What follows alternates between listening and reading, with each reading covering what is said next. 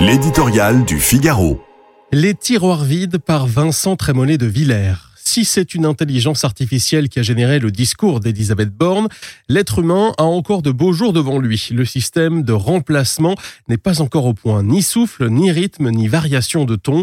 Des phrases qui défilent, construites à la chaîne, sans que jamais la sensibilité, l'esprit, le cœur n'accrochent à ce qu'ils entendent. C'est froid, c'est plat, faussement technique, vraiment flou, métallique, robotique. On pense à Marc Bloch, être précis, c'est se tenir proche du concret, ce n'est pas étiqueter à tour de bras des tiroirs vides. Il est vrai que la période est un peu confuse, mais du désordre du moment, nous avions cru tirer deux enseignements. La politique devait reprendre ses droits sur la technocratie et le gouvernement, par nécessité plus que par conviction, devait basculer à droite. Au lieu de ça, nous avons retrouvé les meilleurs sons de la technoparade et la loi immigration, symbole déjà timide du retour de l'autorité de l'État, a été renvoyée à une date ultérieure.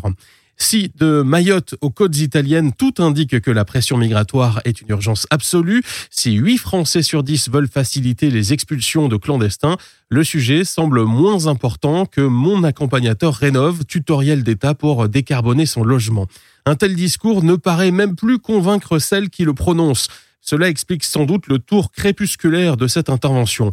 Pourtant, entre l'Élysée et Matignon, on ne sait plus qui est le plus faible. Si les signes extérieurs, discours prononcés depuis l'Élysée, mis au point sur l'usage du 49.3, euh, sont là pour rappeler qui commande, le programme développé, comme le maintien de Papendiaï et d'Éric Dupont-Moretti au gouvernement, montre que les clins d'œil que le chef de l'État s'efforce de faire à la droite ne sont jamais suivis d'effet.